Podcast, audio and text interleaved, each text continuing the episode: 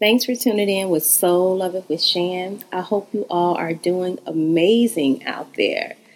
Um, yes, I want to just jump right in to this episode because this phenomenon, this mental phenomenon, um, it's interesting. It keeps happening every time you're in a really creative space or in a space where you are on the you know on the verge of something distractions seem to come from everywhere.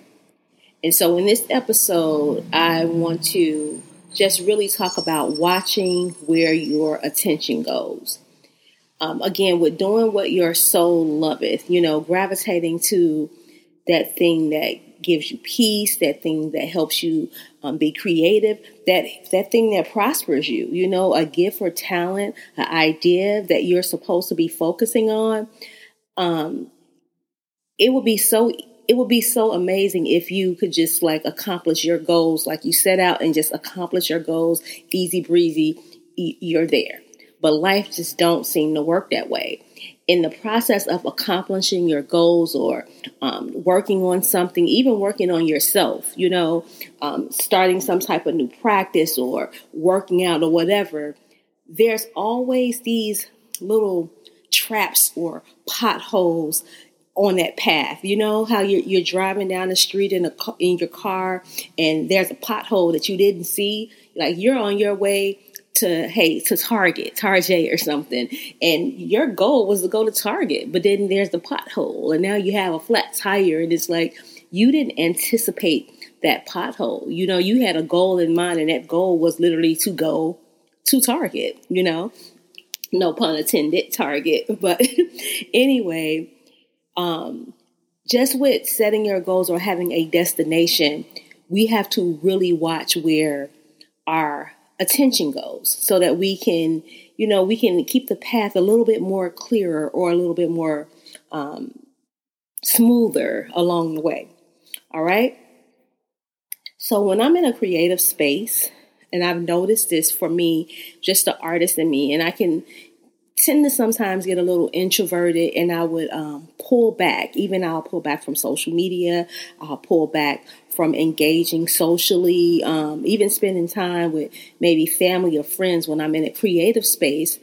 Because I'm focused on something, I really have to watch where my attention goes. I don't want to be influenced. I don't want my idea or what I feel in my spirit to be um, tainted for lack of a better word. You know, I don't I want to sift I want to sift the idea that God has put in my heart. I want to sift it through my own mind, my own spirit, my own spirit, my own experiences, and not um, and not have it influenced by by my surroundings, if that makes sense. So a lot of times, again, like during a creative process for me, or when I'm really working on something, I have to shut out shut down things around me. I may not, I may delete or unfollow certain social media accounts if it look like it's if it's something similar to what I'm doing.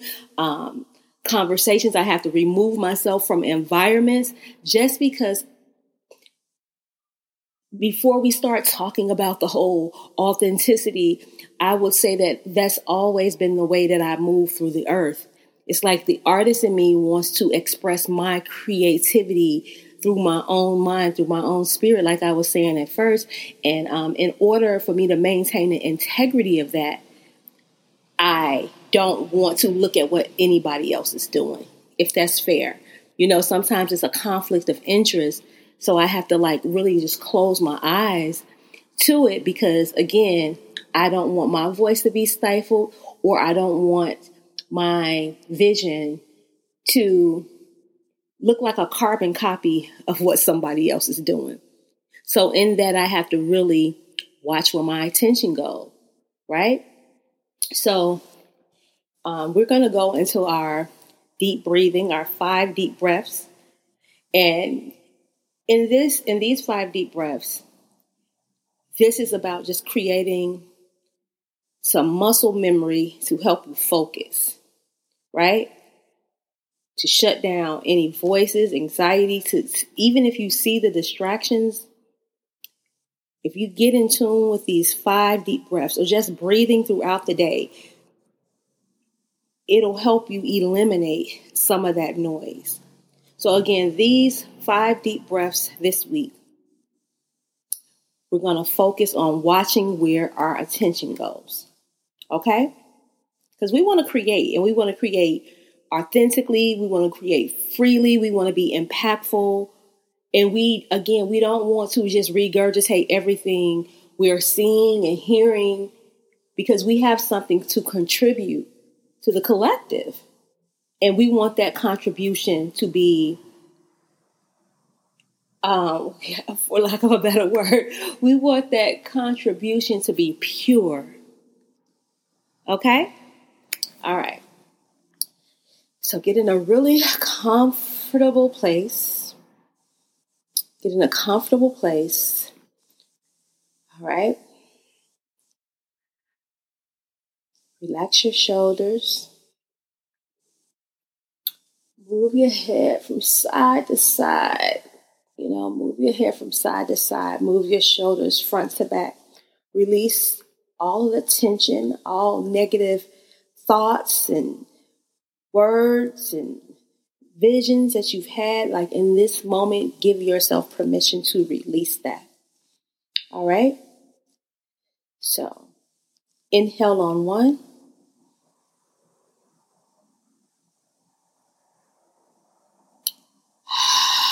Exhale. And as you're exhaling, you're releasing noise and distractions. Inhale on two.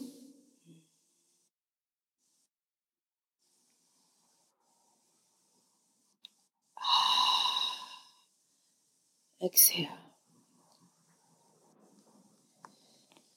So inhale on three, taking in all new air. Deep exhale. Flushing out all anxiety, all uncertainty, all confusion. Inhale on four.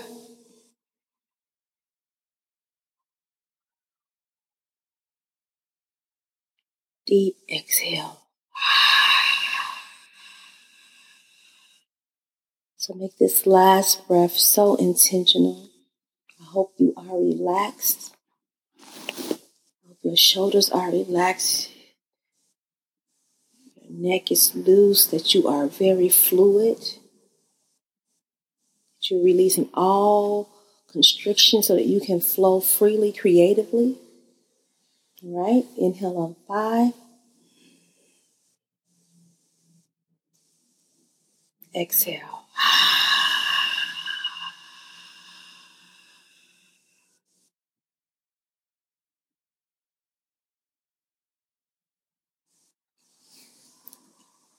Sit in that for a minute. Watch where your attention go this week especially when you're working on something. You want to be present, you want to be mindful, you want to put out your best work, not just to impress other people, but for yourself. This is your standard, this is your stamp. You want your stamp of approval on the work that you produce. Okay? So, in that, you have to be focused, be mindful, and pay attention. All right? Until next week, blessings.